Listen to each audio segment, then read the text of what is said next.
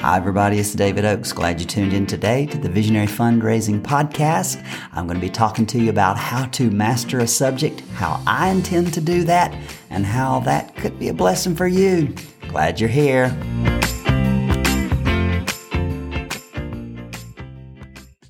At some time in the next year, I intend to write another book.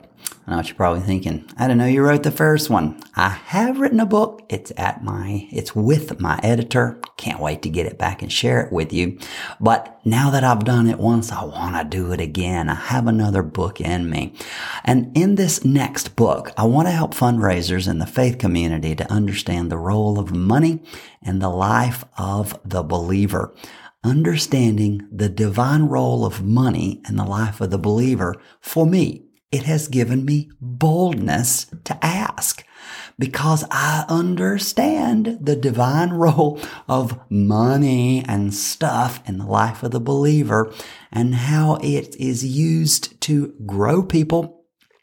It gives me boldness to ask. So I want to give that understanding and boldness away. To do that, I'm going to write a book. To write a book, I need to master the subject material. To master the subject material, I'm going to teach it. Why am I teaching about a subject I want to master? It's simple. If you want to learn something, read about it. If you want to understand something, write about it. But if you want to master something, teach it. Ah, did you get that? If you want to learn something, read about it. You want to understand something, write about it. You want to master it, teach it. The saying, if you really want to master something, teach it, it's often attributed to Richard Feynman, a Nobel Prize winning physicist.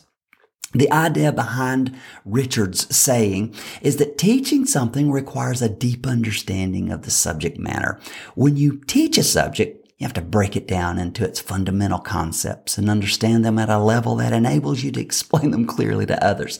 Teaching something teaching a subject, it forces you to think about it in different ways and from different perspectives. It can help you identify some gaps in your understanding in the subject and help you to know areas where you need to pr- improve. By teaching others, you can reinforce your knowledge and develop a deeper understanding of the subject you're teaching. In short, teaching a subject is a great way to deepen your understanding of it and become a true master. Teaching something forces you to go public. James Clear says that if you want to take something more seriously, do it publicly. If you want to take something more seriously, do it publicly. Wow. Publishing an article, it pressures you to think clearly. Competing in a race pressures you to train consistently. Presenting on any topic, it pressures you to learn. Social pressure forces you to up your game. Teaching forces you to think, to question, to design, to create, to invent, and reflect. But how do you get started? Well, you don't wait for a stage. You don't wait for an audience. You just start today. You have a, you just write a blog post. Who cares if anybody reads it? Well, of course we care, but honestly, it matters more that you're writing the post than that someone will read it. Because when you give yourself away, something comes back to you. Russell Brunson says contribution is the key to growth. Contribution is the key to growth. He also says that if you will just begin to teach others, if he says, if you'll do it every day for a year, you will never have a money problem again. Wow. There's something about giving ourselves away that makes us larger. He says that even when you're not good at it, in the process, you'll find your voice. Today, I'm going to begin that today. If you're a fundraiser in the faith community and you'd like to join me once a month for free, the pleasure is mine. I'm giving myself away for free. I'm not doing this because masses of people are going to attend. Here's what's going to happen on the second Tuesday of every month, 1.30 p.m. Eastern Standard Time in a Zoom link. I'm going to teach about having the faith to ask. And here's what happens even if no one attends. I am going to master the subject matter. And at some time over the next year, I'm going to put all my information, all of my understanding together. I'm going to write a book. You can get it today for free with me. You can ask questions. You can come and join in with me today this and every second Tuesday of every month for free.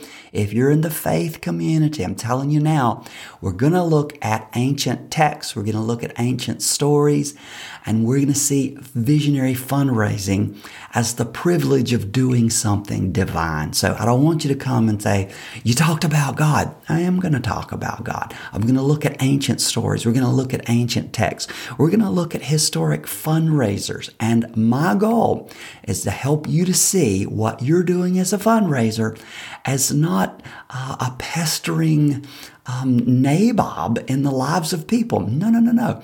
You're doing something very divine. And when you understand yourself in that role, it gives you confidence. It gives you boldness. It gives you faith to begin to step forward and say, I have a vision and I'm asking you to help me to see it happen. I want you to see yourself as a fundraiser doing something divine, something holy, something sacred. You're challenging people to have actions that open the door for out of this world resources, both for you and for those who give. You will see that you are one of a long line of visionary history makers like Jesus, like Paul the Apostle, like King David, like Elijah, Elisha, and Martin Luther King Jr. I'm going to walk you through the stories of history and challenge you to see them from the vantage point of a fundraiser. Now, this is probably not something you've ever done. You've read these old stories, but you didn't think of the people inside the stories as fundraisers. I am going to challenge you to see these folks were fundraisers. We're going to look at these old stories in a new way my hope is, and I believe this, it'll do for you what it's done for me. It will give you the confidence to approach your fundraising with a new zeal, with a new joy, with faith to ask. Visionaries who are called to make change happen, they are also always called to fund that change. So if you're a visionary and you're called to make change happen, you have to fund that vision for change. And if you neglect this, I hate it for you, but you're going to struggle and you're going to die with that visionary song never having been sung to the world. I believe that when you see this as God's chosen way, this is the divine way. This is the way that the universe has chosen to get its work done. I believe when you understand that, you'll be filled with the kind of faith that moves mountains. It gets you the money that you need to fulfill your mission. So I'm putting the link to our class at 1.30 today in the show notes. I know you're probably listening to this on Wednesday and you're thinking, oh my gosh, that was yesterday. It's okay. You can come next, next time we meet. If, um, if I'm able to and I, I'm making a commitment, publicly, doing this publicly. I am going to meet with you the second Tuesday of each month. I'll send out an email. If you're not on my email list, get on my email list and I'll remind you hopefully a day ahead of time so you can put it on your calendar. But if you want to do that now, you can second Tuesday of each month, 1.30 p.m. Eastern Standard Time. The Zoom link is in the show notes. You're free to come. You're welcome to attend. What I'm giving away for free um, I, am the one that's going to benefit the most, but you can benefit also. Okay? I'm glad you tuned in today. Hey, don't forget who you are. You are a visionary. You are called to fund the change that the world needs to see. You see a world that doesn't exist now, but your your donors, they're going to see it with you and they're going to give you the time, the talent and the treasure you need to make that vision happen. All right, see you next week.